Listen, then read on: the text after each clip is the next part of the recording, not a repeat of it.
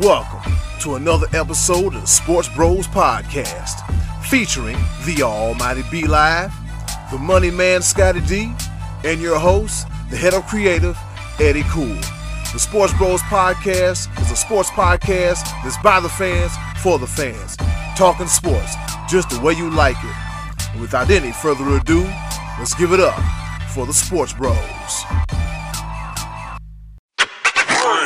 Ladies and gentlemen, and everybody else, welcome to another episode of the Sports Bros Podcast. That's right, we are back with another action packed episode of your favorite sports podcast, the Sports Bros Podcast. Scotty D looks a little chilly, B Live looks a little comfortable. Scotty D, you gotta put you gotta put a coat on, man. I know we're recording inside, but you you, gotta put a coat on. But you know, we'll we'll get to that shortly. Uh, a little quick housekeeping, real fast. Uh, shout out to um, our very own Matty Ice, Martin Tracy. Happy belated birthday to him. And also a special shout out to Gino McGee of the Bias Sports Talk Group 4.0 on Facebook. and uh, he's a diehard Saints fan too. He's also um, sitting on the couch with us besides the Falcons fans as well too. But shout out to both of them and thank you for listening to the Sports Bros podcast. So let's get into it. Introducing first two of the best co-hosts in the world, the Almighty B Live. What's happening? What's going on in the world today? I want to go ahead and get this out of the way. I know that the college football national championship is going on tonight, and with my entire playoff and NFL's coming on, I don't care about you or none of your team. I'm going to rep what I rep because you know what? I look good in it, and looking forward to next season, and it begins right now. So let's get it. Let's go. And I guess there there is somebody um, um on this podcast that might have something to celebrate after beating up on the second and third stringers on on their division rival. Go ahead, go ahead and um, introduce that other guy. You know, let's uh, get that out of the way. How would you like that 50 burger cooked? And with that being said, the pride of Washington, Pennsylvania, he is the money man, Scotty D. Crazy, crazy, baby. I go crazy. What a crazy weekend for the NFL. Facts. Facts. Week yeah. 18, first time ever. It delivered. It was mm-hmm. it was cool. I, I I honestly went into that thinking, you know, there's only so much I can be interested in, and a whole bunch of stuff happened. We're going to get into that here momentarily. But Eddie Cool, college football championship is wrapping up. It, well, it's a wrap. It's a wrap. College it, football. You know, it's a wrap, and it's a wrap right now. So what we're going to do? We're going to dive into the national championship game between the Bulldogs of the University of Georgia and the Alabama Crimson Tide.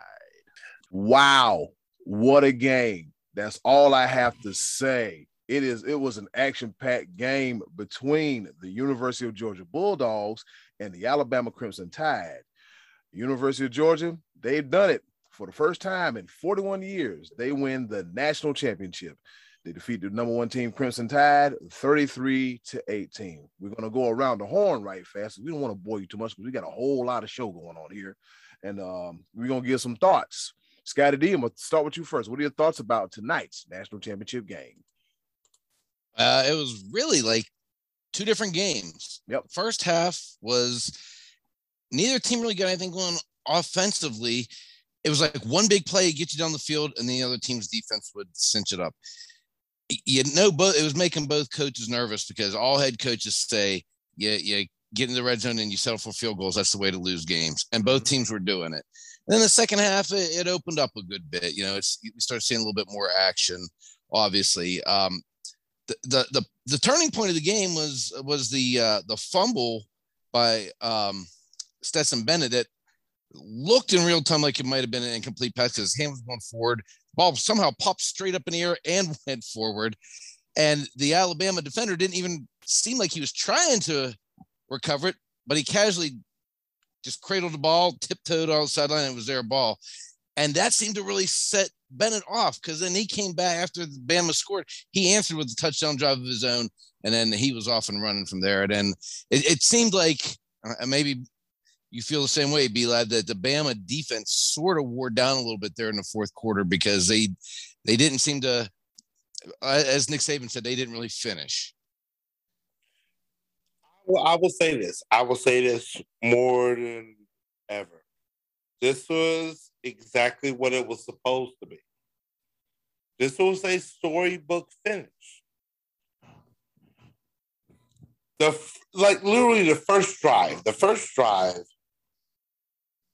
Georgia causes a fumble, which we all we thought was a fumble, and scoop and score.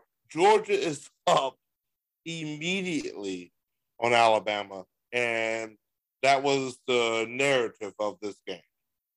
But then we looked at it. Bryce Young made one of the biggest in what I will say this instinctual plays. Mm-hmm. Like I'm about to get sacked. Let me uh, try to get my arm forward to try to get a pass off. And it worked. And it worked. And, and a lot of people in their mouths like, oh, yeah, and this was this is the narrative. They drove the ball down the field. They moved the ball just as Alabama does, but they couldn't get into the end zone. And I was like, okay, okay, Georgia is play they they're playing good defense. Mm-hmm. They're trying their best to hold Alabama back. And that and that is the narrative. Georgia kept Alabama out of the end zone enough for their offense to finally do what they needed to do. yeah, because they didn't get clicking until the second half at all. Yeah, it, yeah, mm-hmm. no, nothing. Field goal, field goal, field goal, field goal, field goal. I was like, oh my. I they actually started off with three and out back to back times. I, I didn't know if Georgia was ever going to get a first down in this game the way this game started off. Yeah, you right about I, that. The first thing I said, I was like, Stetson Bennett is not ready for the big game because that it went back to the SEC championship, which I again, I'm not going to go into conspiracy. I, I said what I said. Georgia had no incentive to win the game in the SEC championship, but whatever, whatever. This game is for it all. And I watched Stetson Bennett and I was like, this this dude is scared. Scared. He he he was like, I need to run the ball, I need to run the ball. And literally he had the ball running Nobody touched him. Cough. I was like, wait, wait, whoa, whoa, whoa, whoa, whoa. This is the biggest game of your life right now. You can't just... first thing in my first thought I had. He's not ready for the big game. Bryce Young has already done what he needs to do. Mm-hmm. He's ready for the big game. Stetson Bennett, and I've said this countless times is going to be the play of a quarterback. Stetson Bennett bounced back and made it happen. It seemed like when he threw that bomb to Pickens early in the, that was their third possession. Mm-hmm. They just picked up a first down. He, that seemed to kind of almost cal- that calmed him down a little bit. It kind of opened the game up a little bit for him, gave him a little bit of confidence. Like, oh, okay, you know, let, we we belong here now. You know that that that got them actually I think they they answered with a field goal at that point. They may have been down six nothing at that point or three nothing. I I forget how exactly the scoring was at that particular time, but that that definitely was a huge play for that kid in the first half because at that point the, Georgia's offense looked futile. All of a sudden he connects on a big one, and now they're in business. I said watching that in real time. I'll when Stetson Bennett like when he passed that, I was like, oh, that looks nice. That looks nice. It was Zach Pickens ready for it. I was like, oh. Great catch, too. That was a dime. it was. It was, a, it, was a, it was a perfect pass. Yeah. So great pass, great catch. Yeah, it was a good pass, good catch. Um, towards the end, Alabama got a little sloppy, especially with a good old Kool Aid with the um with the pass interference, and then also um early in the first half, they were they were already down John Metchie, who was already going to miss the game already, who was already out uh, due to injury, and then Jameson Williams, um, his knee buckled, and and that was and watching the I replay, Hey, oh, I, I mean, you, you you hate you hate seeing that in the national championship game, and you know, if he would have been you know stayed healthy, could have been you know a deciding factor because he already had like I think four catches for like 44 yards already in the Oh, yeah. first half. So um, that could have been a deciding factor. And but you know, next man up, and Alabama did what they could with what they had, but they fell short. And the, the dogs, University of Georgia Bulldogs, they are the the the new national champions of college football. Well, B Live. Um, that's it for college football, right? it's never done and over with college football when it comes to yeah, boy, the Almighty B Live. There's always going to be something going on, but the chapter of 2021 2022 we can close the book. And for the first time since 1980 and you still see the paul for those that are watching on youtube you see the paul for the first time since 1980 the georgia bulldogs out of athens georgia are your national champions and they deserve every bit of it. Yep. Congratulations to Georgia. And let me let me go ahead and get this out of the way because this is what I do. I ain't trying to hear the bullshit. Yes, you beat us earlier, but it took y'all a long time to get to the promised land. Can you repeat the process? Because I can see Georgia fans sounding like LSU when LSU beat Clemson a couple years a couple years ago. I'm saying what I said. Clemson will be back. Alabama will be back. I think Georgia will too. I think they will too. Georgia, will you be back? Can you repeat success? I'm asking. Kirby And then ne- next year you got to factor Pitt into the party. You know they're going to be joining the no, party too. No, we do not. ladies, and, ladies and gentlemen, by the way, I, I do apologize ahead of time because we've kept up the money man Scotty D well past his bedtime. So he's talk, he's talking delirium right now. So I do apologize about that. We're gonna we, we're gonna put him to rest because he's talking about Pitt Panthers. Why? Um, why? How? Whatever. Oh man, Just looking forward to next year. That's all. Just looking forward. that too, man. I'm so surprised you said the reigning, defending, undisputed ACC champ. I was waiting Feel- for that. Tell- tell- tell- Tell them, Scott, there'll be time for that. There'll be time for It, that. it just feels a little hollow to, to brag on that one right after Georgia becomes a national championship, uh, wins the national championship. So, but like you said, uh, I, I echo the congratulations for Georgia and their fans. It's been a long time coming for them. And head up, Alabama. Tide will be rolling again next year. Another great season. Yeah, Alabama reloaded. Alabama does what they usually do, and finally, Kirby Smart, the assistant, he defeats the teacher, Nick Saban. All right. With that being Twice in said, one year. That's Yep, two yep. in one year. yep, that's twice. That's twice. Jimbo, In, Jimbo Fisher, and Kirby Smart. Uh, yep, twice in one year. And I was also watching the ESPN two feed. Um, they had um Jimbo Fisher in the film room with some of the players, and um, it was some pretty unique commentary. Pretty good, pretty good, pretty entertaining. Um, ESPN always has a way to like, okay, there's the game, then there's the commentary or the supercast, whatever they call it. So they made it very, very interesting. All right, fellas, that's it for the college football season. Coming up next, some wildness, wackiness. The week that was a very entertaining week that was 18, week 18, the first ever in the history of the National Football League, week 18, and it did not disappoint. We'll talk about that coming up next on the Sports Bros podcast. yes, sir.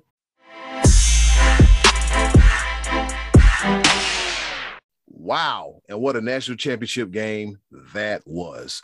Nobody cared. Whatever. I wish both teams could have lost. My, my bad. I'm hate. I'm still hating. So so so so it was kind of like um people were hoping for Oakland and LA for a tie. Gotcha. Yeah, let's go. Please, let's go ahead and get into it, bruh. yeah. We got. it. Oh my god. Yeah, a tie. Here we go. All right, so here we go. For the first time in the history of ever, the NFL gave us an 18th week of football, right? The season finale of week 18 of the NFL season. And there was a whole hell of a lot going on, folks. A whole hell of a lot going on. Of course, I got a few questions. Question number one. Well, actually, the first question, the only question. All right. It has some twists and turns and a few surprises. What did you find the most interesting? What did you find to be the most interesting development of this past weekend? Scotty D, I'll start with you. Well, there's a wealth of them. The one big obvious one B Live alluded to. I'll, I'll I'll pass out on here in just a moment, but the fact is the fact the fact of the matter that the Cowboys were somehow managed to move up out of that four seed because it seemed impossible that both the Rams and the Cardinals were going to lose on the same night, which was the only way the Cowboys are going to move out of that four spot. And that's what happened. The Rams are up 17 nothing. Game, season's over. They got the division. No problem. And what happened to that team?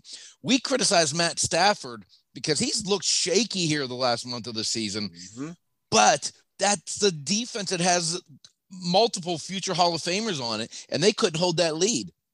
Even at the end of the game, they were up seven with a couple minutes to go, and they couldn't stop Jimmy G, who had a, the thing on his hand. He, had a, a, bad bad web or thumb or something was going on there. At the beginning of the game, Jimmy G looked terrible, and then he kind of got into a groove as the game went on, and all of a sudden, that was going on while the Cardinals were blowing a lead. They were up late too, and they blew a lead to Seattle in what might have been Russ Russell Wilson's last game to cook in Seattle and Pete Carroll's possible last game as the head coach of Seattle. Whatever eh, that happened, did not see that coming. As a Cowboy fan, I was rooting heavily for that because in the off chance the Cowboys actually win the playoff game in the first week on the wild card weekend, that meant they were going to have to travel to Green Bay. And I'm convinced right now that traveling to Green Bay in this January is going to end your season. I don't think anybody is going up there to win right now. That's that's the way I feel about it. And I especially don't trust my, team who blew out the Falcons in November only to lose the following week to Kansas City. Then blew out Washington a few weeks ago only to lose the following week to the Cardinals. And now they blew out Philly this past week and got another game coming. And I'm not trusting them to win this game against San Francisco. I hope, but if they do, then they'll have to face either the Buccaneers or Eagles. They don't have to go to Lambeau. And that to me would have been the the end of the Cowboys. It, you know, it might be anyway. Like I said, I, I, I'm not I'm not trusting the Cowboys because they beat up on the Eagles backups, but I thought that was an interesting development. I don't think it was the most interesting development of the weekend, though. B Live. What do you think? Well, I I was definitely playing um paying very close attention to those games, and but easily, I, I'm I'm so hurt, disappointed that because I needed this, I needed this in fantasy football. Oh, fantasy and football. It, I, I said what I said. I'm. I was in. Your league had a championship in week 18, and it's your own fault. It should have been done the week before. Nobody, nobody has fantasy football championships at the. That was the, the settings. That was the settings of the league I was in. Okay, it talk about the NFL, not not the BFL. I, hey, anyway, the NFL directly correlates with my fantasy league because my man that got me all the way to the championship carried his team on his back and was going to take them into the playoffs, and we had them up there. They did the unthinkable and crap the bed against the Jaguars. The Indianapolis Colts, what what happened? Yeah. You see me, you see me wearing all this orange. Understandably so, I do like Trevor Lawrence. But there's no way the Colts will lose this game. No, no way. way. No way. And miss the playoffs altogether. And that's what they did. And lost badly. It wasn't even close. They had Trevor Lawrence looking like he's the actual superstar that he should be. Colts, what happened? Mm. What happened? And now they are sitting at home. And when I speak of fantasy football, I'm speaking of Jonathan Taylor. And I mean, he did he did something, but he did not yet. He did not get in the end zone. It was just it was just just mind blowing because just how sick are you if you're a Colts fan, though? Yeah, yeah, that's unreal, unreal. Yeah, I'm, I mean, I'm Jag- very sick. The Jaguar fans sick. are showing up in clown costumes. That shows you how much they yeah. really gave a crap about that game. They were just there to shun the um, owner and the general manager. They were just there, and you did you find a way to lose this game against a bunch of clowns? They got their number. Oh boy. Um, Carson Wentz, I'm gonna go ahead and say this, bro. Oh, I think, I think, I think, um, you, you, you had a window. You had a, you had a very wide window where you could have put yourself up to superstar. This might have been that, like, he's gonna be, he's gonna be an NFL quarterback.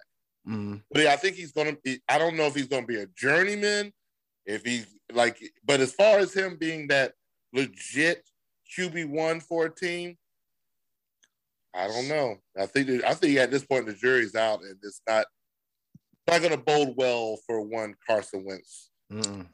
I don't but know. I think they're going to. I think he's going to be around again next year. They didn't he didn't he come in on a two year deal or have at least one more year left on this deal. I think. I mean, I, I, I think because again, I think they're going to keep him. They're going to keep him because what else do they have a quarterback? What else do they have a quarterback? And the quarterback room, everybody's saying that the quarterback room in the draft is very is not it's not what they, they, they there's, there's not going to be a number one um, pick that's going to be a quarterback. That's not going to happen. There's not a franchise changer anyway. No. Somebody you're going to plug in and take the Colts to the next level. Mm-mm.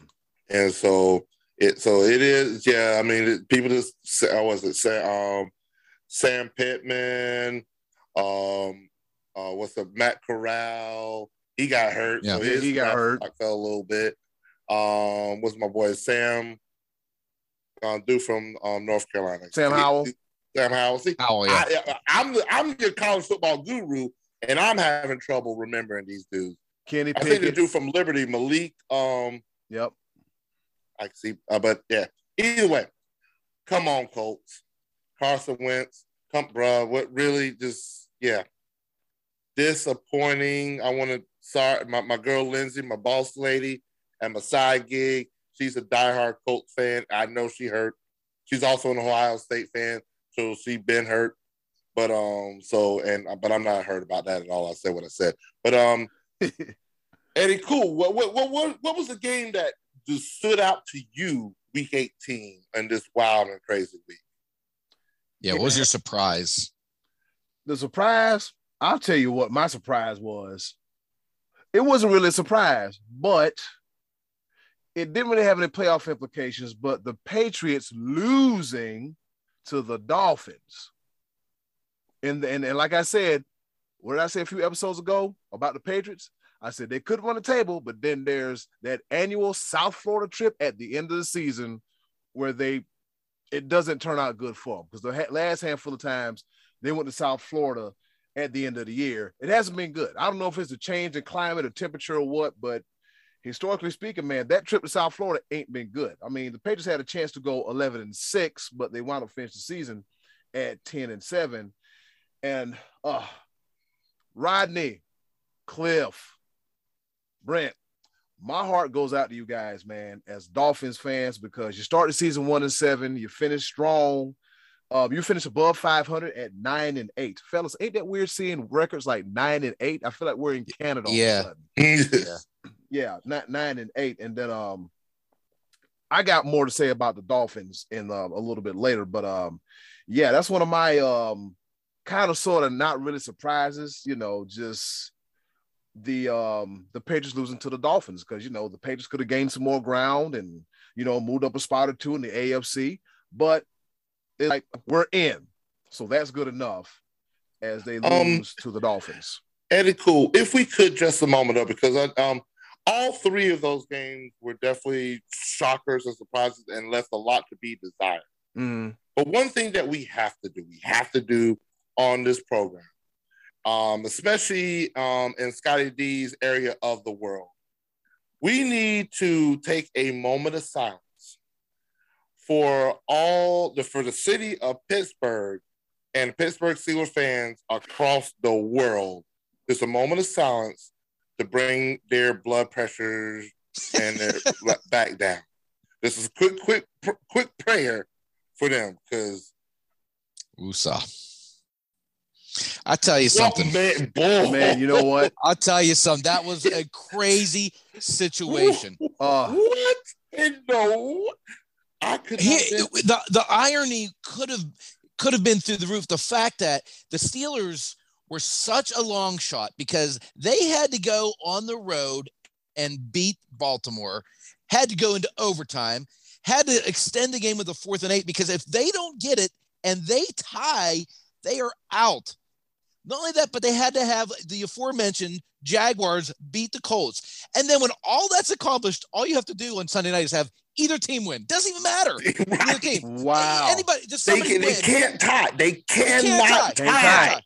And if you and tie, got- then you get eliminated. And they were two seconds away from tying. And the Raiders were content to tie until until uh, the Chargers called a timeout and and they regrouped and ran that third and four play for 12 yards and then kicked the field goal. They were gonna they were gonna do it. They were gonna go ahead and take the mm-hmm. tie because if you're the Raiders, why bother putting anything else at risk? You know why why bother lining up for a 50 some yard field goal, maybe getting a blocked, missed, and then have then losing that game. A tie, a tie. is good enough. A, yeah. good a enough. tie gets both teams in. A tie would have gotten the right? Chargers and the Raiders in. And Pittsburgh, after everything that they went through in week 18, would have been out of the playoffs. So their game was wasn't their game a one o'clock game? Pittsburgh, yes. Yeah, the Steel, mm-hmm. yeah, they, they were the Steel game was a one o'clock game. So they had to intently watch football all the way into the midnight hour. Wow. Bro, you cannot write this story. You can't make this up. I said this game is going to end up in a tie. I'm and that game like, was a roller coaster. It was, I, I, mean, how many times did the Chargers lose that game in regulation? They're down 15. Then they have a fourth down and 10, and they, the receiver how? catches the ball on the line. They mark it short and come back from commercial and give him the first down. And then they convert a fourth and 21 for a touchdown. I how mean, many, how many um fourth down receptions did the Chargers have? How many fourth down passes did Justin Herbert throw that game? On that game tying drive. Uh, he didn't complete anything on first, second, or third down. It was fourth and fourth and ten, fourth and nine, and he converted five of them, I believe, including one with two seconds left in the game. I think I saw a stat where he went six for six for like hundred and six on that on where he had what was on like third or fourth down or whatever. Like, think about it, six yeah. for six, hundred and hundred some plus yards on that do or die down. I mean, he'd be a stud in Canada if that was the case. And, and so, it took him it took him 19 plays to that final drive because yeah. they just kept going all the way to fourth down. It took him 19 plays to get down there. And um, I want to also, because Scott, you you mentioned because I didn't catch the um post game conference, but you're saying that in the post game conference, the um Raiders did mention that they were going to run out the clock. They said that they were talking about it. He uh Bisaccia, who's you know who's in for took over for Gruden, was asked about it. And he said we were discussing that, and then the Chargers coach said, "Well, I wanted to get my personnel in the game," which my my you don't have to call timeout to do that. I, I don't. I'm not sure why he said that.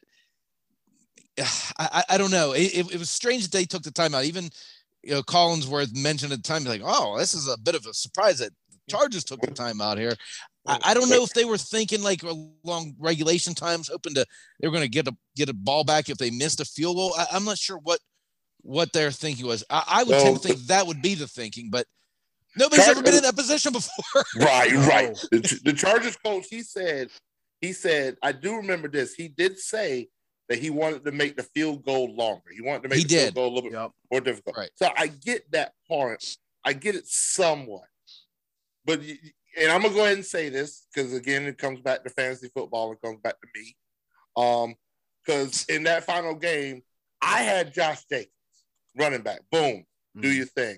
My guy that I'm going against had Daniel Carlson.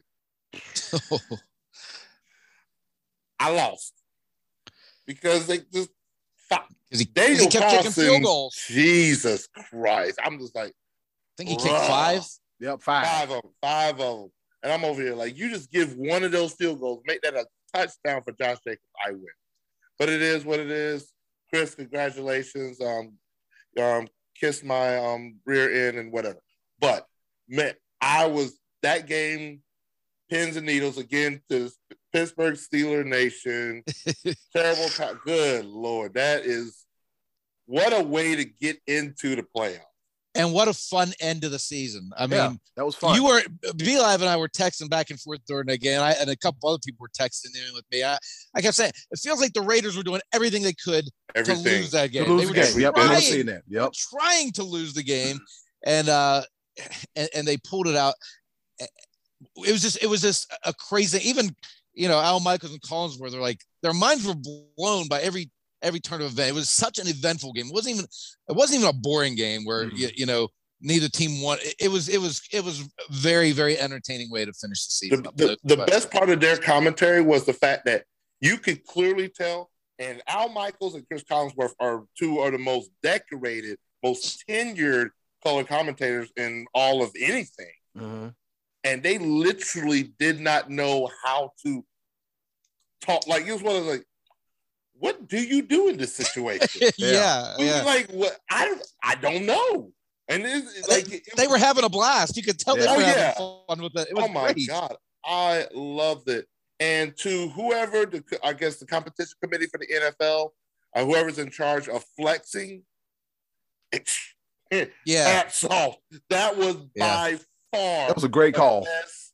ending of the 2021 NFL regular season. That by far the best way to end it. and what a spark to that rivalry. I mean, going forward next year, all the Chargers are gonna be so mad at eight because if they would have taken that knee, we're going into playoff. Oh man, Yeah. it was it was, it was awesome. Well, fellas, it, it was good to see the uh, AFC West being competitive, like all that, like a whole division being competitive. So moving right Yeah. along, fellas, here we go. Playoffs. The playoffs are here. All right. And so here are the matchups. All right. Over in the being played on Saturday, uh, the 15th. Over in the AFC, we have the wild card game. We have the aforementioned Las Vegas Raiders against Joe Burrow, Ja'Marr Chase, Tee Higgins, and the Cincinnati Bengals. Road game for the um for the Raiders, and then we have the Patriots at the Bills. All right, fellas, who you picking and why? Go ahead, B Live. I gotta go both of these games right here. I gotta go with the home team because they're the two hotter teams. Mhm. Las Vegas is on a roller coaster of emotion. And just, I mean, they could have a way of winning this game. But I just think, I think Oakland's defense is their Achilles. And I think Joe Burrow will eat them alive. It's going it's going it's to be high scoring. It's going I think Joe Burrow put up another 400 yards against them. Mixon Dixon going to do his thing. Cincinnati, I think Cincinnati definitely takes this one. And then Buffalo trending up, Patriots trending down.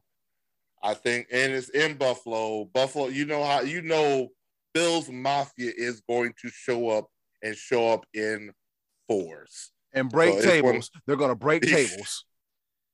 I know you Yeah. don't it- it- Bill Belichick, but I just I just don't, yeah, I, I think that the Patriots are just not they're not clicking the way they have been in recent um before um December slash January. So Their their rookie quarterback has been looking a little bit more rookie like lately. And Buffalo, last time the Patriots were in town, lost that game where they didn't pass, where the Patriots didn't pass. Uh, They, two weeks later, they went to New England and beat them up there. They righted that wrong. I think at this point, Buffalo has all the confidence, momentum. I agree. I think they win. I think Josh Allen will carry that team. And I, I agree with the Bengals as well. I, Raiders on a short week going cross country to a team that got to basically rest some of their their guys this past week. I, the Bengals to me turned a corner against Kansas City a couple weeks ago, so I, I like them both home teams in that one. Yep. Because at the beginning of the season, we did not pick Cincinnati to win that division. Um, a quick note, fellas. Um, weather for the Bills and the Patriots. Uh, the tip cold, cold. It's going to be uh 15 yeah 15 degrees in the daytime 7 degrees at night That- that- that's not. That's No. 7 yeah that's not be- even. That's not. That's Oh, yeah, that's it's, that's brutal. it's going to be a absolute and and. Bills Mafia don't care. they don't care they'll, they'll be They out there don't care. that- they'll be out there chest naked going through tables starting fires Oof, drinking liquor they're cutting up they're going to be cutting up all right moving on seven. yeah oh well, yeah with the 7 at night all right moving right along Oh, to the Sunday slate, we got the we got JR's Eagles, um, who got mollywopped by Scotty D's Cowboys, 50 burger. Um, we got the Eagles at Tampa Bay, and then on at 4:30, we have the 49ers at Scotty D's Dallas Cowboys, and then we have the Steelers at the Chiefs, and we got us a Monday playoff game, fellas. The Cardinals at the Rams. Scotty D, what say you first? Bucks. That's not much to say beyond that. Bucks. Give me the Bucks. Um, Chiefs. Don't have much to say about that one. Give me the Chiefs. Uh, I, I'm really torn. I, you know, I want to pick the Cowboys because they're my team. I think if they can get to Jimmy G and put some pressure on him, I think they can win. I can, think they can force some bad throws. They're favored only by three. It's only a hometown, uh, home field point spread. Mm. You know, there's a lot of weapons on San Francisco. They really looked looked good in that second half against the Ram. Uh, so I, I'm gonna I'm gonna pick the Cowboys only because I love them, and uh, I, I'm having a hard time being objective here, but I am not convicted on it. You know, I think the Cowboys can find that extra gear, but they just don't for what for whatever reason.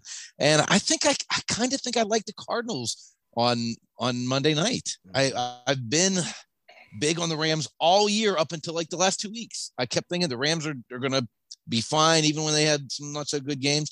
You know, it took a last second win at, at the Ravens, and then uh, they backed into their division.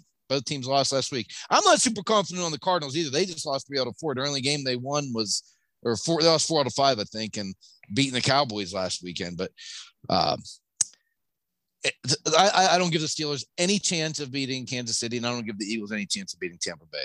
B Live. I'm going to do something that uh, unprecedented. I'm gonna I'm, I'm gonna explain why. okay. Let me go ahead and get this out of the way before I even go into this. Jr. Shut the hell up. So I'm going to go ahead and get that out of the way. He's he's a, he's an avid listener, and I, I'm allowed to say that we've been best friends for over 20, 20 plus years. Pro- I think we're closing in on the um quarter quarter century. I think we are. 25. Yep. So, and um, we're planning a trip to Vegas this year for our 40th. So, um, but I, I want to go ahead and get that out of the way. So, for the other listeners, I'm not that savage. I'm not that well.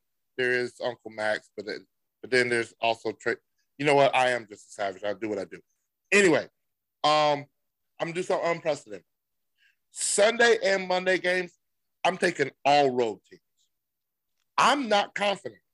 I am not confident in Tom Brady in the way that Tampa Bay is playing.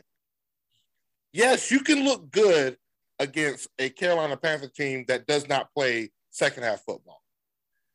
But I think the cohesion, I think the um what's the, what's what's that called? Um the, the the timing between him and his um wide receivers Mm. I think that he has to de- he has to depend very heavily on um Gronk. I think that Philadelphia might have an answer for that. Philadelphia also has the means and the ways of slowing down the football game that would hamper Tampa Bay. Tampa Bay does really well when they're on when they're on the field a lot. Their offense on on the offensive side of ball. Tom Brady will find a way. But JR, I'm going to go with your Eagles this one time. Okay. All I'm gonna road give you a one time for the one time. If they blow it, then guess what? This is your one time and you never get it again. I said what I said. San mm. Francisco, I think they're on this. This is where I think the emotion is actually going to be good for the team. I think I love, I absolutely love what San Francisco is doing with Deebo Samuel. That dude is the truth. They put And- everywhere, everywhere. And it, man, it is very, very hard to stop him. I, I, I think it's going to be a very close game. I think San Francisco pulls it out. Pittsburgh, emotion. I did not like the way Kansas City played against Denver. They eat that one out, and that was with a game-changing um, fumble return. Mm-hmm. Denver was handling Kansas City. They looked human. And then um, Arizona, Los Angeles. Los Angeles does not look like the team that they should be on paper. Arizona, let's see what you could do. Um, it's going to be interesting um, without D Hop, but I think, I th- isn't there rumors that um, um, JJ Watt might be back? Yep, he might be back. Yep. So I don't know. I just, I feel like that that's my decision right now. Eddie Cool, what say you? All right, so let's see. Um, start with the Saturday games. I'm picking the Bengals because they the Bengals and Joe Burrow plays with a chip on his shoulder. Um, the second wild card game that night, I'm going to pick the Bills because they're at home and it's going to be cold as hell. Uh, the Sunday games, let's see what we got here. What we got here. Um, for some strange reason, I cannot bet against Tom Edward Patrick Gerald Carmichael Brady the third. I, I can't. I don't want to be made look silly. Um, then we got Scotty D's Cowboys and the 49ers. Um, Zeke got to figure something out real quick. Um, the emergence of Cedric Wilson might play into their favor, but then again, Deebo Samuels, you can't rule, rule him out because he'll either be throwing it, catching it, running it, or doing something with the ball. So um, I'm gonna, but then again, I'm at the roll with Dallas because you know Dallas is at home, and um, with the wild card with the Steelers and the Chiefs, I'm gonna have to go Kansas City because they're at home and they really don't lose at home that much.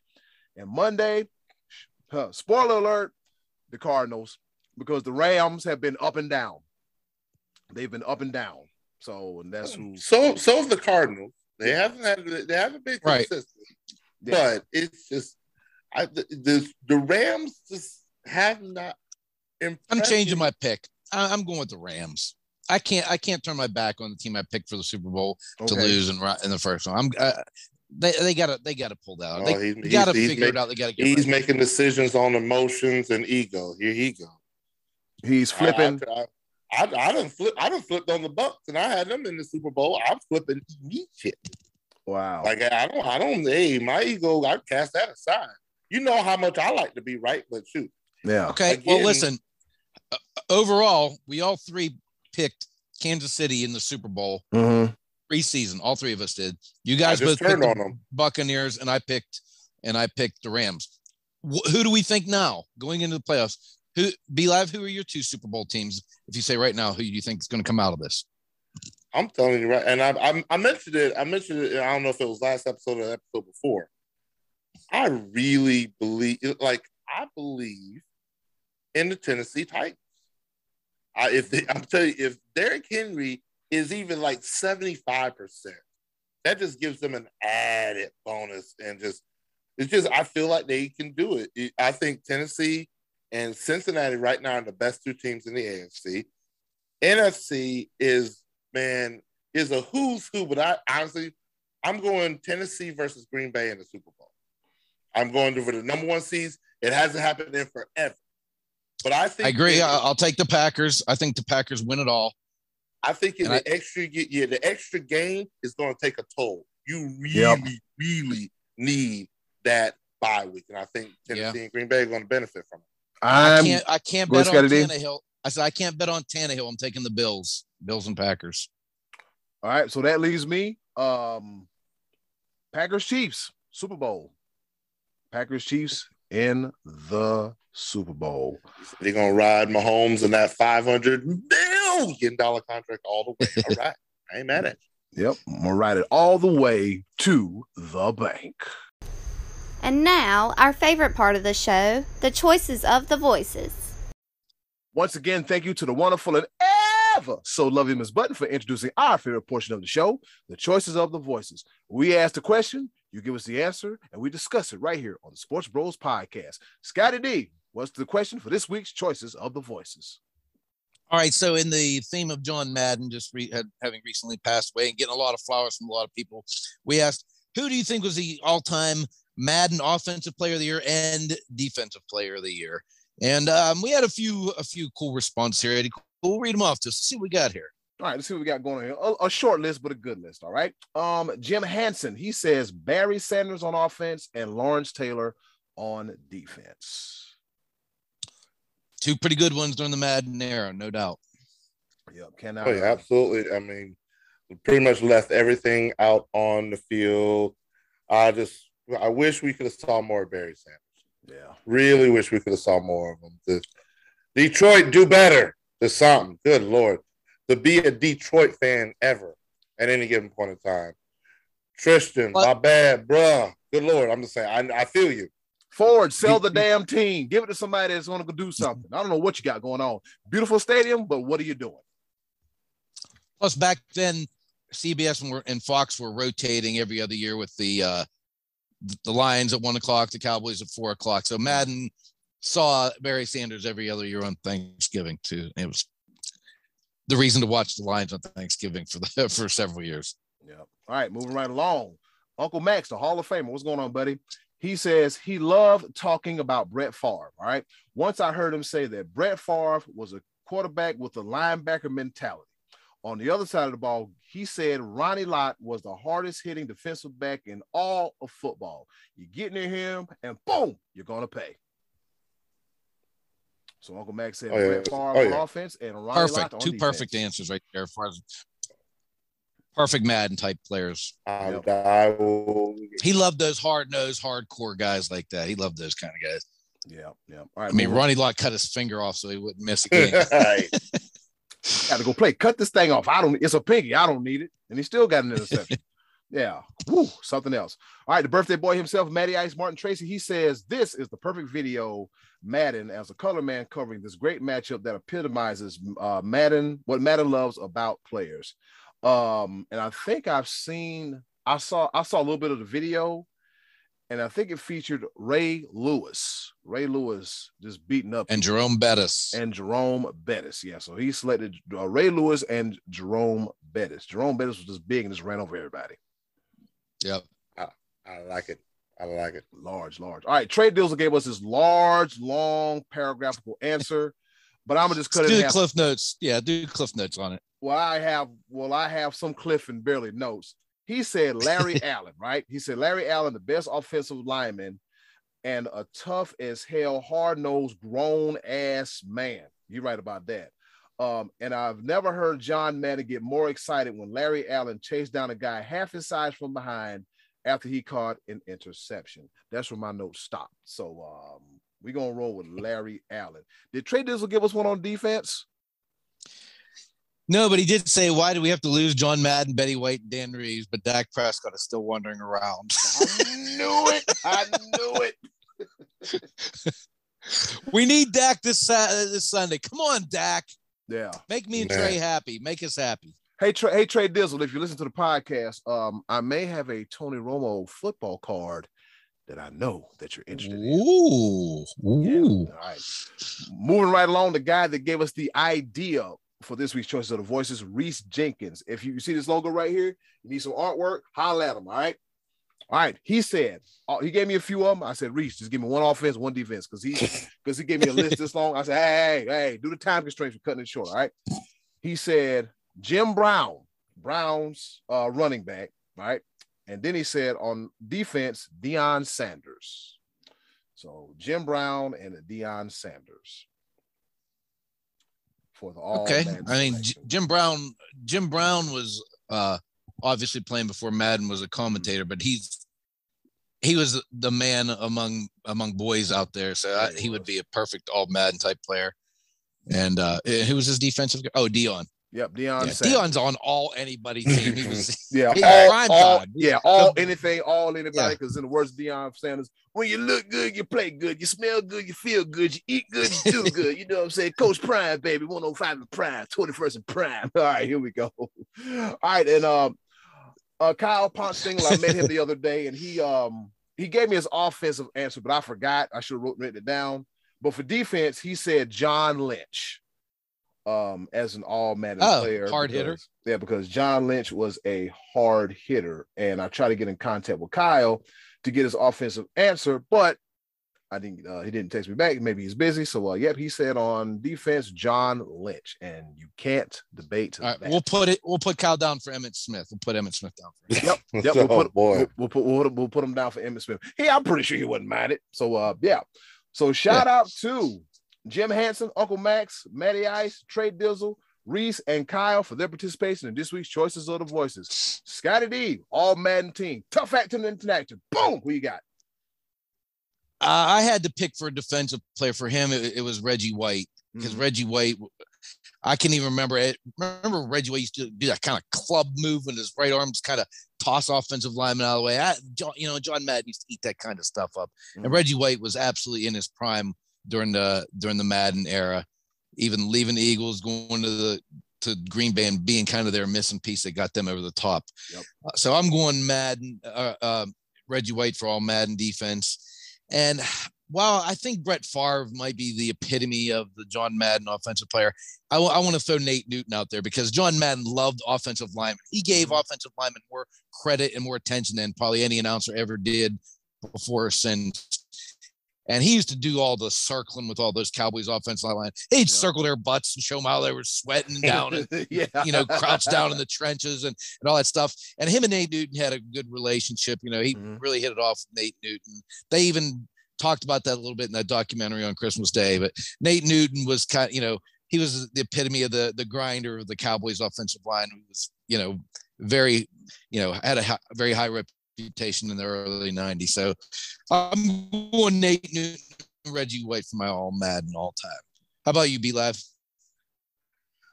I'm Scotty D because um, after reading and hearing the answers um, on the show, I may have misunderstood the assignment. I was because I was going in a different direction than what the other um guys um other listeners did with this. Because I was thinking of players that epitomize what John Madden style, but I was thinking more of a more modern era. Go ahead. That's fine. That's that's That's fine. cool. Go ahead. Uh, okay, 'cause I've, so- I've heard a little bit of that talked about too recently. Like this would have been an all Madden type of player. So let's. I'd like to hear that actually. All right. So I so the, um so I was thinking about the whole time. I'm like, I may I may need to switch my answer, but you know what? I'm gonna do what I do Yeah, go with with the way I do it. So offensive side of the ball, it has to be my dude, Agent 89, Ice Up Son, Steve Smith Sr. When I tell you somebody that played much bigger than he was, he actually was, and he took on all challenges. I think um, John Madden just he, he epitomizes just what John Madden's all about. Just mean, angry, plays tough, just and will get at it. And I I want to see him in the Hall of Fame. First ballot, Steve Smith has got to happen. And it was a bit where he oh he does not like Baker Mayfield, by the way. Just want to throw that out there. Oh boy, here we go. he does he does not like Baker Mayfield. I wish I could pull this up, but boy, That's that's him. That's Colin Cowherd. Anybody else don't like Baker? I can Mm. find I can find you five guys in the city that don't like him right now. but man, but yeah, Steve Smith is that dude on the offensive side of the ball. Love watching them play.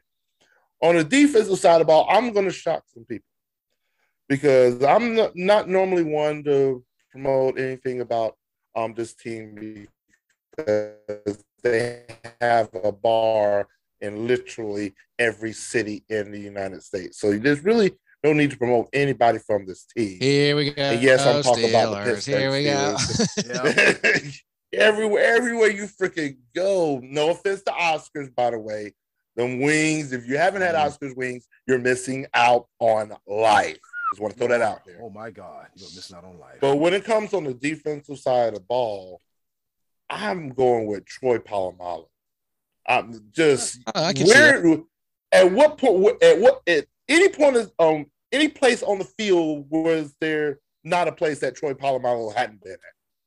He all over the field, jumping over the line, hair, Yeah. head and shoulders everywhere. Just and he will lay you out. Man, I I, I really enjoy watching him play. Like really, he wasn't like, afraid to hit. nope. God Almighty. And so that that was like that was my idea, just two just two mean, just nasty dudes, Yeah. and just and I, I just that was what I epitomized. Like um, Barry Sanders was up there for me. Reggie White was definitely up there for me. I, was looking at something more modern that maybe like John Madden didn't feature the All Madden team later on in his career, and I'm just like these dudes would be on that team, and so that that's where I go with Steve Smith Senior and Troy Polamalu. Eddie Cool, what you got? What you got for us? Yes, sir. Since we're um in the Steel City, um, a player on defense that epitomizes all Madden, the guy they call Deebo before Deebo Samuels came into the league, the guy that was a truck driver turned middle linebacker, turned one of the best to ever do it, James Harrison. James Harrison of the Pittsburgh Steelers. James Harrison was mean, was nasty, was strong. I ain't gonna lie to you. I think he can still play now, to be honest with you. James Harrison can still play now. And James Harrison was that guy, man. He, he would hit you and hit you for real. And it was no joke. When James Harrison hit you, you knew he was on the field. He had to be accounted for. And if you didn't account for him, you paid for it. And he was a Madden type player because Madden loved him, like you said, mean, nasty, physical, boom, hitting all over the place. That's on defense. And on the offensive side of the ball, it's been mentioned earlier. I would have to say Larry Allen because Larry Allen was a mountain of a man. He was quick, he was agile, and he would move the bodies from one place to the other. Don't believe me? Ask Emmitt Smith. All right. Yeah, Larry Allen was no joke. He's one of the best O linemen to ever do it. Just, just a, just, just a big mass mountain of a man. Scotty D, you've seen um, him for plenty of years. You know what I'm talking about. He's just big, just large, just Oh, yeah. large. Like I think there's a Hall Famer. Yeah. What do you do as a uh, five foot 11, 190 pound defensive back when you see 73 on the second level? Like, what do you do? You you get the hell out of the way. Your, your, make a your life decision. flashes before your eyes, Yeah. seeing that dude and how quick he is. I'm like, his right bicep weighs more than most stricken. most He was DB strong. Yeah. Jesus. I'm just you just um, um hey coach man, I'm gonna go ahead and come out the game. This, this ain't working out for me. Yeah. 'Cause, yeah, I, I'll be I'll be back when when we play the Eagles, when we Yeah. play the with Reds. I'll be good. I'll be good. Because he's not finna bust me up twice a year and embarrass me. That's that's not gonna happen. I'm not gonna be on no highlight reels 20 years from now. Like I'm not gonna be Eric Allen. And I'm no, no, no, no, no, no, no, no. If I'm Eric Allen, oh no, I don't want nothing to do with this. No, none whatsoever. Like it's one of those things like Josh Norman will never come back ever as the same person because he got bodied by Derrick Henry with that stiff This is Ooh. this this, this there's no coming back from that. You can have no. like but yeah, Larry Allen, good Lord. Yeah, that yeah. Um, I'm with you on that. Definitely with you on that. And I think speaking of Derrick Henry, I think Derrick Henry would have been a been a um an all Madden player as well too. Oh, I hit a lot. Uh, of yeah. them. Oh, oh yeah. Yeah, God almighty. yeah. He, he rum, the rum. I bet he. Lo- I bet he loved watching Derrick Henry play. That's his Yeah. type of player for sure. he probably sent it to me. What- what- He probably sent it to me. How Oh man, about look at Marsh- Derrick Henry. Boom. Huh? How about Marshawn Lynch? He would have loved him too. He would he would have loved Ah. him. He would have loved Mike Alstott. He would have loved um any any big bruiser backs. He, he would have loved them. Yeah, that's John. That's John Madden. Emmitt Smith. He would have Yeah. loved. Yep. I mean, he, he probably would have loved. He probably would have loved Emmitt Smith too. I mean, Emmitt was tough. Moose Emmitt, Johnson. yep. Moose Johnson. Didn't Emmitt Smith play with a separated shoulder on one game? Yep, Smith sure did? did. Yeah. So that Single-handedly beat the Giants. yeah. With with a with a with a with one wing, one wing, Yep. one wing angel. Shout out to Kenny Omega. But but one but one dude has, has a bum ankle and can't play. I'm sorry, my bad, my bad. His ass, I'm his ass. I, I, his, his ass ain't got no bum ankle. Be like, him, him, him, him that shall not be named. I apologize. There's two people that I'm not going to mention on the show ever again. So I, I apologize. I, I ain't doing. I ain't, I'm not giving them the time. Of the, I swear for the Lord. Whew. Mm-mm-mm. All right, cool. Bring it back. Anyway, anyway, nah, it's just, it's just. He's talking about Antonio Brown. All right, Scotty D. With that, all right. With that being said, that's another edition of the Choices of the Voices. And Scotty D, what's on tap for next week? Choices of the Voices. Okay, we're going into the playoffs. We kind of did our playoff predictions. I'm going to just give them a choice this week. Of the two Super Bowl teams from last year, the Chiefs and the Buccaneers, who is more likely to get back to the Super Bowl this year and why? Now, don't pick Packers and Titans. They weren't in there last year. No. Listen to the question of the teams that were in the Super Bowl last year, which is more likely? I know a couple of you have already violated it. We haven't done it yet. Which is more likely to get back this year for the second year in a row from last year to this year? That's the question. Bucs or Chiefs most likely to go back to the Super Bowl this year. And Eddie Cool, that'll give us a little something to talk about next week. In other Trey words, Dizzle, Trey Dizzle just violated that before you even asked the question. that is an automatic walking violation. Trey Dizzle is going to violate that. I guarantee you. so, without so, question. so so to break it down in layman's terms, them two teams that played the Super Bowl last year. Which one of them going back this year? Between them, Which two? one is mo- is most likely, even if you don't believe it, that they are going? Which is more likely than the other, and why do you feel that way? Yeah. That'll give us something to talk about. All right, and shout out to uh, Reese Jenkins for giving us a topic to talk about for the choices of the voices. And if you think you have a topic that's worthy of discussion on the choices of the voices, let us know via Facebook, Instagram, Twitter, email. Let us know. Let us know because guess what? We could be reading your question on the next edition of the Choices of the Voices, just like we did with Reese's. And with that being said, there's been another edition of the Choices of the Voices. Okay, boys, let's bring it home with a round of pepper. Well, you heard the woman. It's time for us to go home and get the hell up out of here because we tired. We don't watch the football game. We done talked about more football. This is a very football heavy episode, but nevertheless, time for us to go home and get the hell out of here. We got a round of pepper before we go. We're going to give it to you three topics, rapid fire style, kind of, sort of, not really, here to engage, enlighten, and entertain as we do here at the Sports Bros podcast. And of course, I'll go first. All right. On this day in history, back in 1959, the ninth annual Pro Bowl, all right, back in the NFL before the merger, before way back then. The Eastern Conference defeats the Western Conference 28 to 21. And the MVPs are Frank Gifford, if that name sounds familiar. That's right. Kathie Lee Gifford's ex-husband, old husband. Uh, he was running back for the New York Giants. He was a big deal back in the day. And Doug Atkins, defensive end for the Chicago Bears. So yeah, MVPs of the ninth annual Pro Bowl. They played it at this point in the season. Crazy to think about. Now everything's shuffled around with an extra week, but nevertheless, we get football, football, and more football. Over to you, Scotty D. Okay, a little bit of break from football and into some golf. Cameron Smith won the Hero World Challenge at Kapalua Plantation with a 34 under as a score. These guys may have been playing on putt putt because he only beat Jon Rahm by one stroke at 33 under.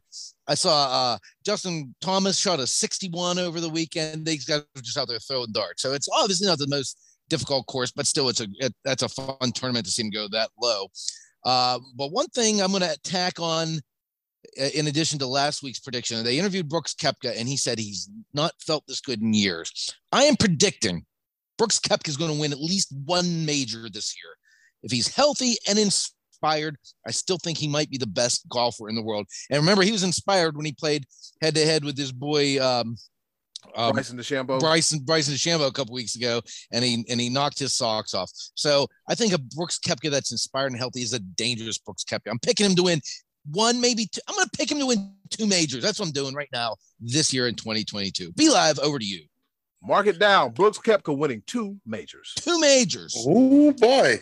All right, all right. Well, I'm gonna make the switch a little bit from football to basketball because this was actually a it was a feel good story and a little, a little sadness as well in this though because injuries are part of professional sports and you hate to see you really do hate to see but we spoke of it last week with Klay Thompson returning to the court to a red hot Golden State team that I mean it's only going to get better but unfortunately during pregame warmups Draymond Green suffered a calf injury before the game started. But and so he was going to be out of the game. But since it was Klay Thompson's first game back, Draymond Green said he was going to be on the court for the tip off, to be there with his teammate for his first game back. And then when the um, gameplay started, Draymond Green committed a foul. They took him out of the game. But he said he was not missing that moment to be on the floor with Klay Thompson returning. Man, oh man, if that ain't if that if that doesn't speak teammate, mm-hmm. I don't know what does. Draymond Green, I hope you get better, bro.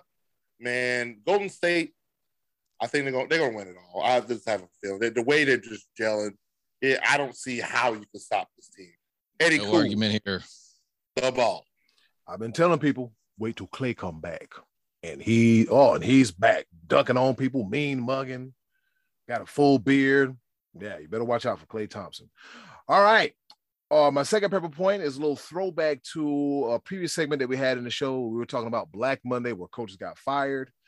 Um, yeah, Brian, Brian Flores, he got fired, but from according to Michael Lombardi, um, an NFL reporter, he says, look out for Jim Caldwell being under strong consideration for the Miami Dolphins job. The last time we saw Jim Caldwell, he went nine and seven in Detroit, and he unceremoniously got bounced and got replaced by Captain Caveman. I, I mean, I'm sorry, Matt Patricia, and we see how that turned out. Now they got Dan Campbell in the knee biters, and they won two games all year. But in the words of the Almighty Be I digress. All right. This is pretty sensible because Jim Caldwell, he's already familiar with the Dolphins organization because he was as an assistant under Flores back in 2019 as an assistant coach and a quarterbacks coach. But a few months into the job, he had to wind up taking leave of absence due to health issues health issues. And from the looks of it, seems like Jimbo is doing pretty good. Um, this should be a smooth transition because there's familiarity there. And um, Miami, if you don't get one Jim, you got another Jim that's worthy of another shot. So um, go ahead and hire Jim Caldwell and just make it do it and, and do right by the man. Do right by the man. I can't believe, I still can't believe to this day that Jim Caldwell lost his job to Captain Damn Caveman. Over to you, Scotty D. That's never sat right with you. I, I understand. No, no, it's just and he over there looking dirty, dusty. Ain't washed his ass in a year. He's just looking dusty. You're not supposed to look dusty as an NFL coach. You're supposed to have a look. He look like, well, I'm gonna just get up. I might brush my teeth, eat an egg sandwich, scratch my butt, and oh yeah, I'm an NFL coach. Get the hell out of here. Over to you, Scotty D. All right. So uh, as we're wrapping up the, the college bowl season, uh, B I want you to do me a favor and, and go back and look and tell me the 19 on January 1st, 1921, the Rose Bowl game. Tell me what the score of that game was. It was actually back then called the East West football game, but it was actually the seventh Rose Bowl game. Do you see the score for that one?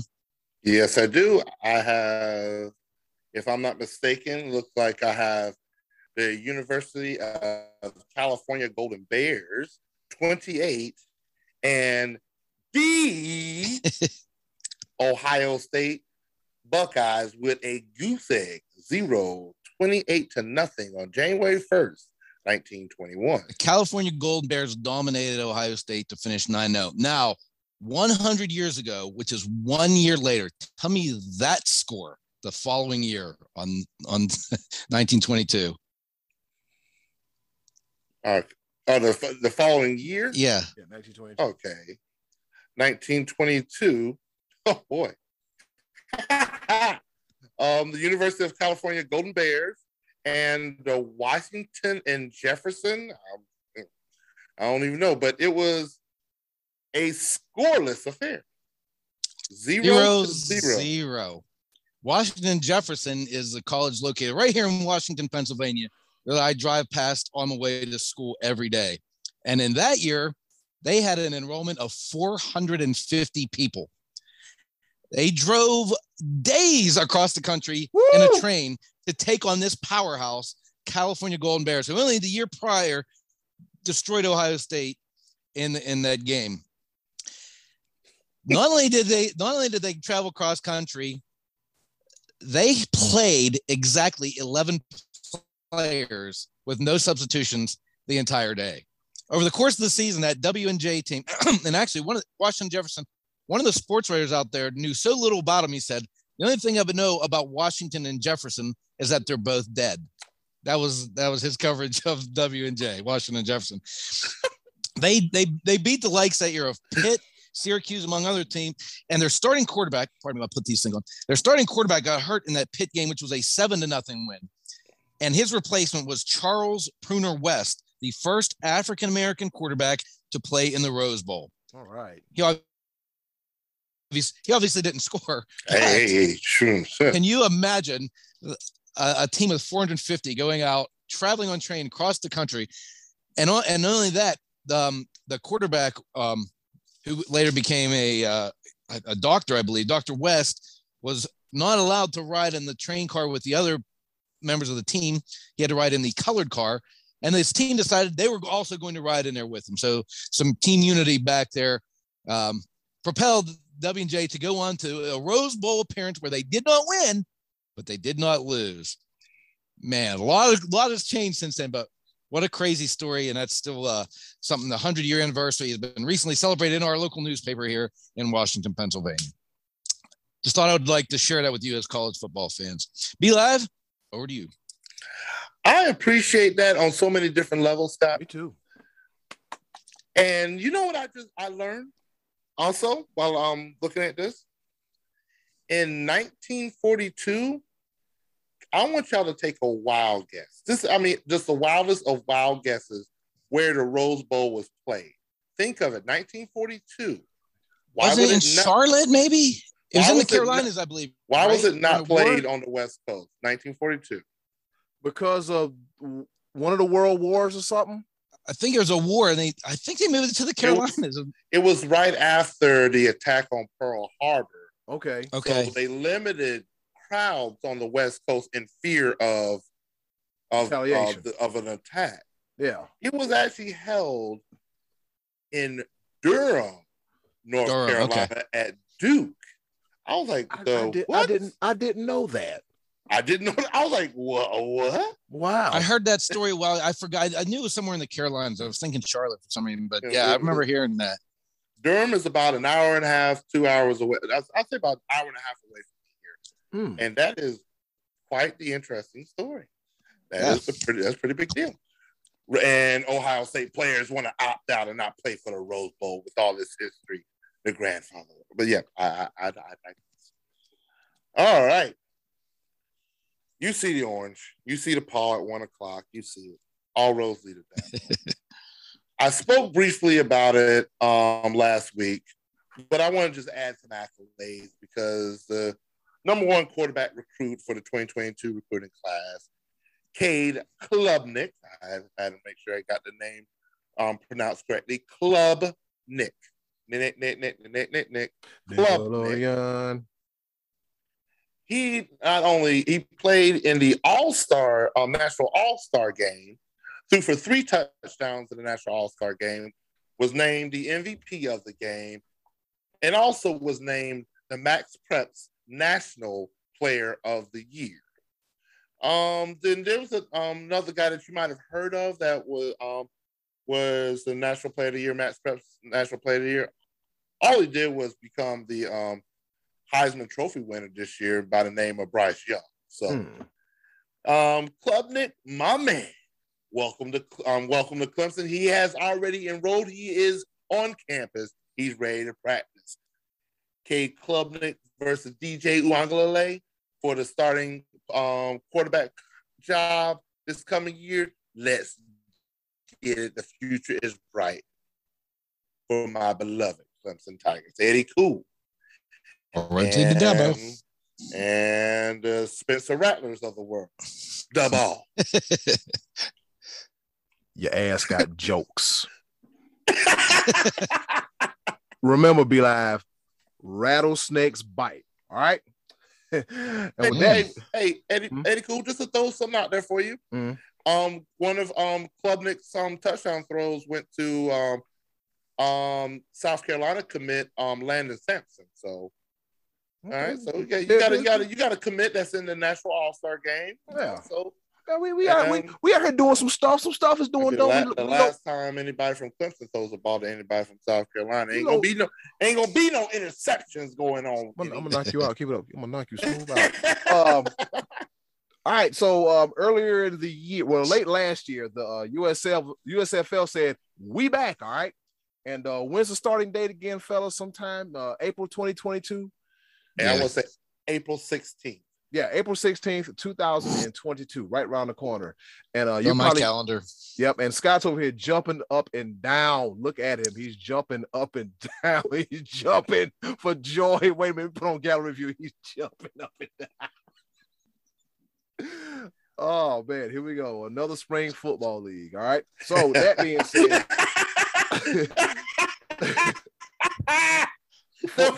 all right, so there so there's eight teams in the USFL, right? And for some strange reason, they're releasing only four names of the head coach, and it goes as follows. All right.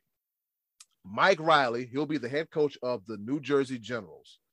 Mike Riley was a head coach for the um, then San Diego Chargers, and he was bad. Um, Bart Andrus of the uh, Philadelphia Stars. Um, Bart Andrus Don't have a cow, man. Literally, yeah, yeah. Don't have a cow, man. Yeah, Can't Bart- wait. Yeah, can't wait. Good old Bart. and I saw a picture of Bart Andrus. Can't What- wait. Yeah, what, what's that? What's, what's, I don't know if it's a Spider-Man villain or a Dick Tracy villain, where the dude had like the lines in his hair and he had that haircut where it was like this right there. That's what he looked like. All right. But anyways, Bart Andrus was a former coach of the Toronto Argonauts. All right. And then we got Todd, uh, Ben Roethlisberger's best friend, uh, Todd Haley, who's a former, yeah, who was a former offensive coordinator. I'm, I'm sorry, I'm just looking at the hairline. I'm looking at that Bart Andrus I- hairline, I bro. you. Didn't I tell you? I don't know. I don't know if it's a Spider-Man or a Dick Tracy villain where his mess looks like this right here. It looks it, it- he looks Twist. I'm wearing a hat because I haven't cut my hair yet, and it's a mess. But Mm. yeah, bro. Woo. yeah. And, and I think Bart Bart uh Bart might be having some Beijing up in there. Uh and then we got Ben Roethlisberger's best friend, um, Todd Haley, who'll be the coach of the Tampa Bay Bandits, aka Antonio Brown's next team. And then we got Ken Sumlin, who was a big deal a while back, the former head coach at Texas A&M University and the University of Houston, if I'm not mistaken.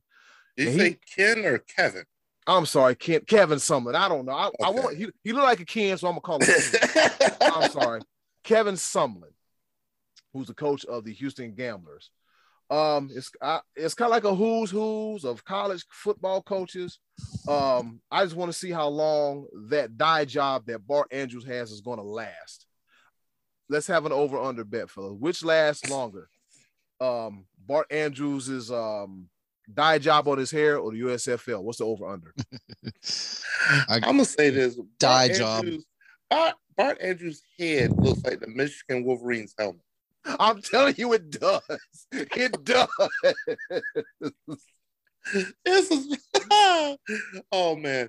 'Cause I'm- We died. Cause I'm, cause I'm like, cause I'm like, who in the hell is Bart Andrus? I'm like, oh, that's Bart Andrus. Okay, over to you, Scotty D. All right, indulge me one more time with local talk here. But on Monday, the college football uh, Hall of Fame selections were announced, featuring Andrew Luck, former Heisman winner Rashaan Salaam, Penn State's LaVar Arrington, Champ Bailey of Georgia. There's a handful of others, and one other one of note here locally is John Luckhardt. Now, John Luckhardt was the coach at Washington and Jefferson College for 17 years. He went 137, 37, and 2. He had two appearances in the Amos Alonzo Stagg Bowl. That's the Division three championship game. And he had 13 conference titles. He then moved on to my alma mater, the Cal U Vulcans. And from 2002 to 2011, he went 88 and 33. He's the winningest coach in their history. He had five double digit wins, winning seasons, and five consecutive playoff appearances. And that guy is going into the College Football Hall of Fame with a lot of household names, but that'll be a big news here. John Luckhardt called him lucky around here. Lucky to have him in our area for Cal U and W and J. B Live. Over to you. All right. Well, um, go ahead and finish off this um Pepper game with you know I did a lot with college football, playoffs, and everything like that throughout the season. So I didn't get away from my bread with the most ridiculous thing I could possibly find in the history of Everton that happened this past week. And we heard some stories Okay. about the Jacksonville Jaguars and Shad Khan, Duval, and the whole clown situation and everything, wanting to fire Trent Baalke and all. We've heard a lot about it. But this has got to be the first time I have ever, ever heard of an NFL team sponsor saying, please. I know we signed the contract, but please, Kim, I don't want to be a part of this anymore. Wow. I, I, y'all, y'all terrible. Y'all are. And we won't, we won't out. Please, the kid. I know that. Oh. So it has been reported that um the final game of the season is already passed. That was going to be a clown show, which it actually was, but they ended up winning. But Ugh. needless to say, roofclaim.com, a roofing company located in Georgia with business in Florida, they have sued the Jacksonville Jaguars to avoid being mentioned as the primary sponsor of this past game. They said, please take our name off of this. We don't want no parts of this. We are not, we are not a clown organization like you guys. And we would like to get out of our contract if we could, because we don't want to be a part of it. We don't want to be part of it. Please take our name. Please, we just it's not it's not good for business. Hmm. And so, according to the agreement, is that um roof um roofclaim.com they signed a four, a 2.5 million dollar deal in August, which was include four years of being a primary sponsor, being mentioned once a game, et cetera, et cetera, being a primary sponsor. And they're like, um, yeah, we don't want to be part of it. But here's even another caveat to it. Um, as part of the deal, companies guaranteed a single game spotlight each of the four seasons.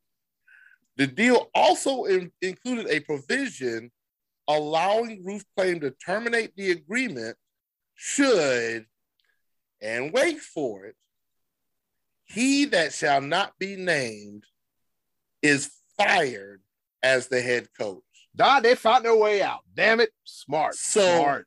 But they they put a provision in the contract Wow. that said if he that should not get named gets fired, we're out too. Which they were they be, meaning they were prepared for this to be a complete crap show. That's not good. But part of the contract, which I can't really get into, it would have been it could only be used at the end of the third season of um so they could back out of the contract after the third season. It's a four-year contract, Ooh. but since he that shall not be named, but they they're they're now in court. They're going to court to sue the Jacksonville Jaguars, try to get out of that contract because they don't want to be a part of the part of the team anymore. The Jaguars have a long way to go. You might have a lot of long money in Shad Khan, but when sponsors are like, ah, Blair. Roof.com, roof, um, roofclaim.com. If you want something to something to invest your money in that has a lot of backing and great talent, and we will represent you to the best of our ability.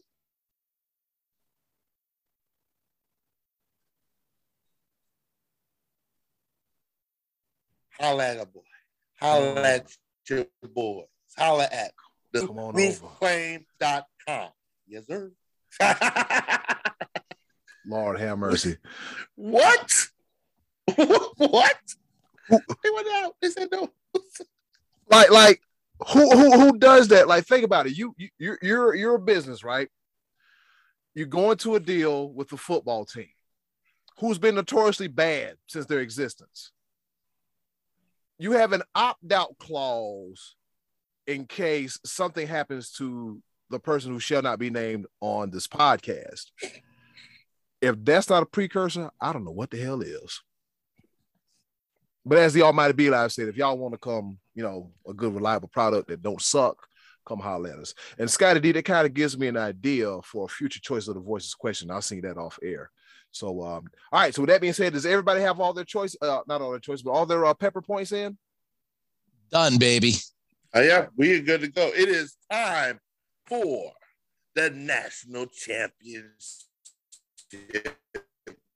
game. Oh, we already watched it. We already, we already saw. Well, it. I was gonna say that's what, I, we're telling the people what we're about to do. We already watched we're, we're recording on Monday. Congratulations so what we're about to do. Congratulations, I- champs. You, they know by now. But what's gonna happen? You know what? Just, just, it, just. Congratulations. What a game that was. Congratulations. Yep. Congratulations to the champs. Well, yeah. In the words of Wait. Steve Harvey, just bring on the water. Wait, Eh. wait, wait, wait, wait, wait to ruin the moment, Scott. It's okay. And in closing, Yeah, do something that. nice for yourself. And if you can, do something nice for someone else. They really appreciate it now more than ever. Congratulations, because somebody in the SEC won the damn national championship. It's been another episode of the Sports Bros Podcast. Thanks for listening. Let's go Cowboys. And see Let's ya. go, Cowboys. Next Come. Yes, on, Dad. sir. All roads and all those things.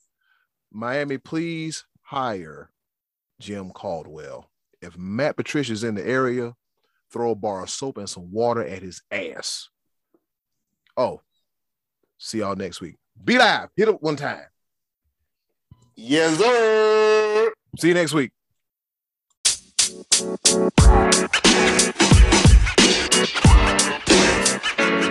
know, man. You know, man. You know, man.